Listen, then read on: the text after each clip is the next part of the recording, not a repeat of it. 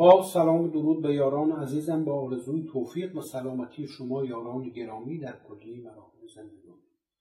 دوستان عزیزم در گفتار پیشین یادآوری کردم که در قرآن مجید آیه‌ای هست که اشاره می‌کنه به دستوری که فرعون جبار تاغوت مصر به وزیر خودش هامان میده. و میگه یک برج بسیار مرتفعی برای من درست بکن که طبقه آخرش شیشه‌ای باشه و من از اون برم به بالای اون صعود کنم و از اونجا آسمان رو نظاره بکنم تا ببینم اون نیروهایی که از آسمان میان. و از موسا در برابر من حمایت می کنند اینها چیان کیان خصوصیاتشون چیه؟ یعنی در واقع دستور تأسیس یک رصدخانه میده. خب طبیعتا رصدخانه رو همیشه بر بالای یک نقطه بلند تعبیه می‌کنن. هنوزم رصدخانه هایی که درست می‌کنن در یک نقطه خیلی خیلی بلند بنا می‌کنن. مثلا بالای کوه بالای فلتی که روی کوه قرار گرفته رصدخانه رو درست می‌کنن. برای چی؟ برای شفافیت هوا. برای اینکه هر چقدر بالاتر بریم از سطح خاک گرد و غبار کمتر میشه شفافیت بیشتر میشه. و نگاه کردن به آسمان رسد کردن آسمان. حال آیا این رسد با چشم مسلحه یا با چشم غیر مسلحه؟ و استفاده از اپتیک توش به چه صورته؟ یعنی چجوری از قانون انعکاس اجرام در آینه ها درش استفاده میشه؟ اینها چیزایی که ردش در خطوط هیروگلیف ممکنه به جا مونده باشه. بعضی هاش خونده شده کشف شده بعضیش هنوز داره کشف میشه.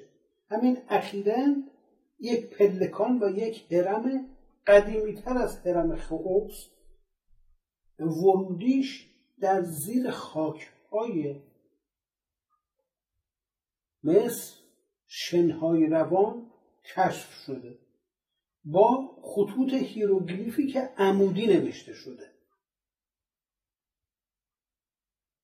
اینها یه ابسرواتوارها و رصدخانه ها و مکانهای علمی بوده که اون رئیس حکومت اون حاکم که خرج درست کردنش رو می‌داده بعدم وصیت می‌کرده که وقتی از دنیا رفت تابوتش رو تو همونجا بذارن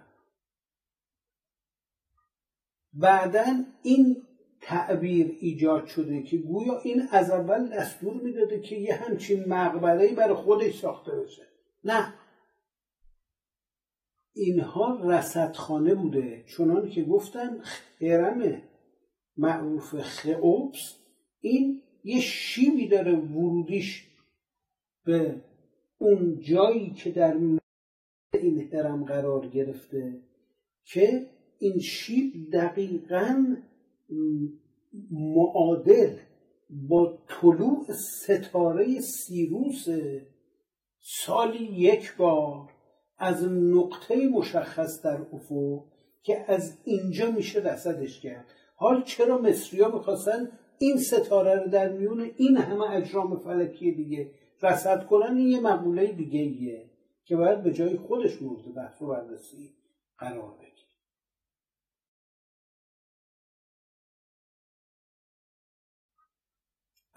حال؟ بسیاری از اسرار در دل اهرام مصر به صورت نگارش یافته قرار داشته. در طول چندین هزار سال که این اهرام درست شده بارها و بارها حجارها اومدن و این روزنه رو با نقل زدن در دل سنگ ها درست کردن و رفتن به تمام گوشه و کنار معابد مصر و اهرام مختلف مصر سرکشی کردن و طلا و جواهر و چیزهایی که اونجا بود رو بیرون کشیدن بردن با خودشون. اما کاری به نوشته های روی دیوارها نداشتند اینا موند. تا اینکه شامپولیون اومد اینا رو خوند. اسرار بسیار زیادی کشف شد که بعضیاش هنوز ناگفته مونده و چون همه خطوط هیروگلیف پیدا نشده بود همچنان چیزهای دیگه ای هست که داره کشف میشه. و از روی اون چیزهایی که کشف میشه اختراعات جدید داره انجام می‌گیره که بعضی من قبلا براتون بیان کرده اما نکته ای که اینجا مهمه مربوط میشه به گزارش هایی که در عهد عتیق ذکر شده و سپس در قرآن بهش اشاره شده. مربوط به اشیاء غیر زمینی که از فضا اومده بودند و اینها داشتن دخالت می‌کردن در تاریخ بشر روی کره زمین. چون مردم در برابر سلسله جبارانی که اسم خودشون رو فرعون گذاشته بودن ناتوان شده بودن. و بعد این جباران می‌خواستم ببینن اینا چیه. رسدش کنن تا بدونن که چطوری باید باهاش مبارزه خودشون رو سازماندهی بکنن. اینطوری تصور می‌کردن. در عهد عتیق با تفصیل بسیار زیاد این مطلب بیان شده در قرآن به صورت اشاره بیان شده. اما در هر حال تفاوتی نمی‌کنه. بحث توجه به اشیایی که از آسمان میاد به زمین و از زمین دوباره برمیگرده میره آسمان. یعنی سیر اروجی داره که با بحث رجوع تفاوت داره. دو مقوله است. بدن برزخی و روح روان سیرش سیر رجوعیه. اما بدن عنصری و هر شیعی که مادیت داشته باشه حرکتش در فضا حرکت عروجی و به این دلیل به این وسیله میگن معراج یعنی وسیله بالا برنده و وسیله بالا رونده که دارای حرکت قصری نیست بلکه حرکت ممتد داره که می‌تونه از میدان جاذبه هر جرم مادی عبور بکنه و خروج بکنه و بره در فضا سیر بکنه بوته بخوره. اینها ذکر شده.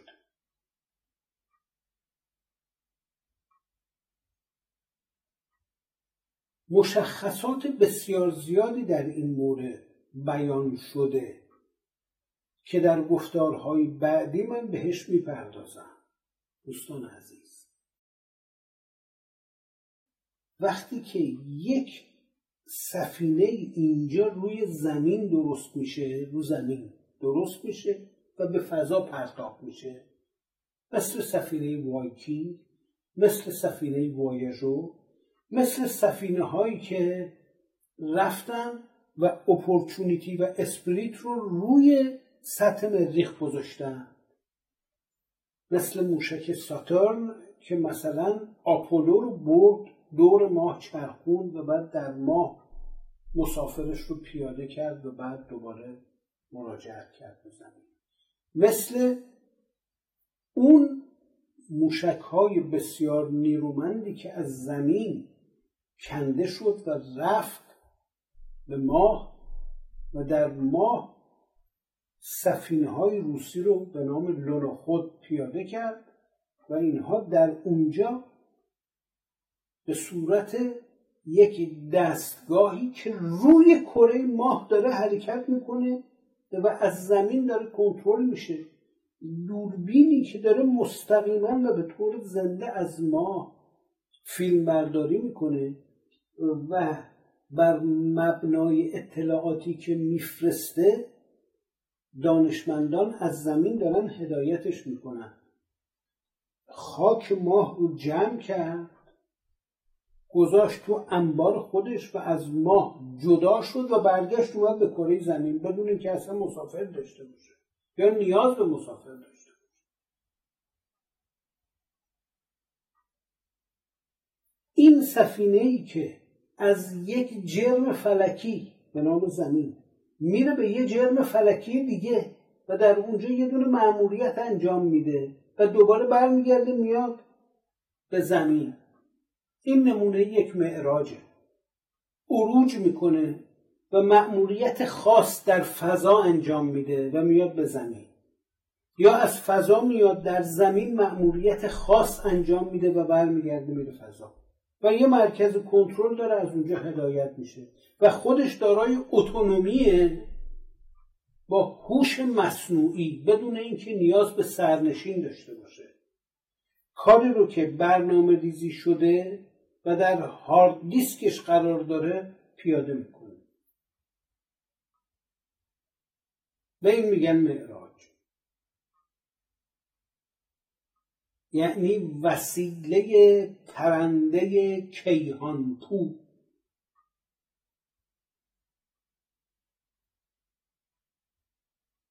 این انرژیشو از کجا می‌گیره؟ منبع انرژی کیهانی؟ اجرام نورانی هم مثل خورشید. و اینها یک ریسیور هایی دارن که اون نور رو می‌گیره تبدیل به نیروی الکتریسیته می‌کنه برای اینکه این سیستم رو به حرکت در بیاره. اما نه اینکه با موتورش با این فقط کار کنه نه. از طریق catapultage حرکت می‌کنن. یعنی استفاده از نیروی چرخشی خود اجرامی که در فضا وجود دارن. اینها به درون فضا پرتاب میشن و در جهتی که می‌خوان با سرعت های خارق العاده حرکت می‌کنن.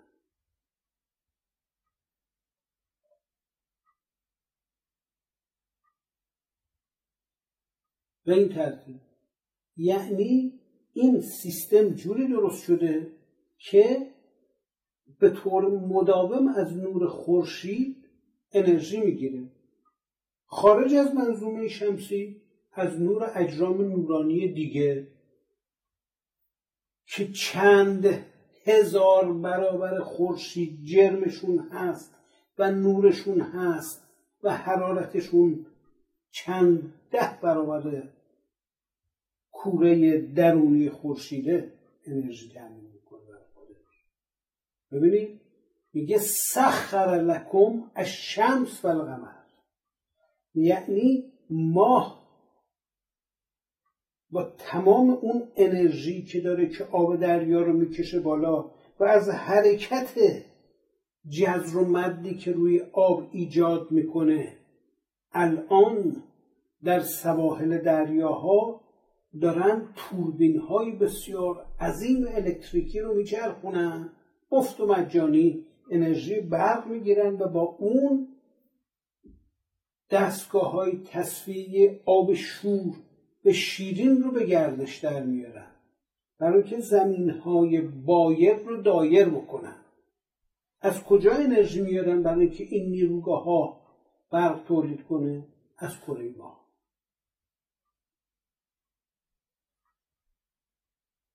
از می‌خواد سفینه رو آقای هندی بفرسته دور کره مریخ اما نمی‌خواد خیلی خرج انرژیش بکنه.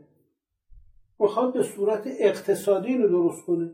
این سفینه رو درست می‌کنه که از زمین بره دور ماه یه چرخ بزنه بعد ماه اینو پرت کنه به طرف مریخ. یعنی ماه در خدمت انرژی ماه انرژی چرخشی ماه.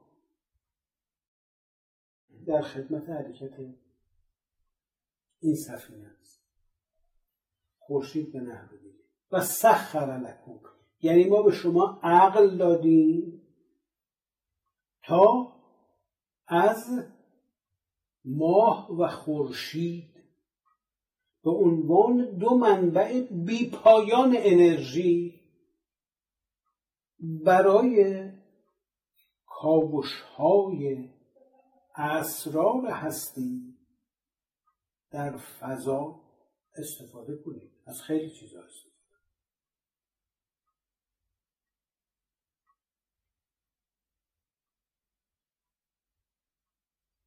یه بخشیش رو الان بشر داره استفاده می‌کنه.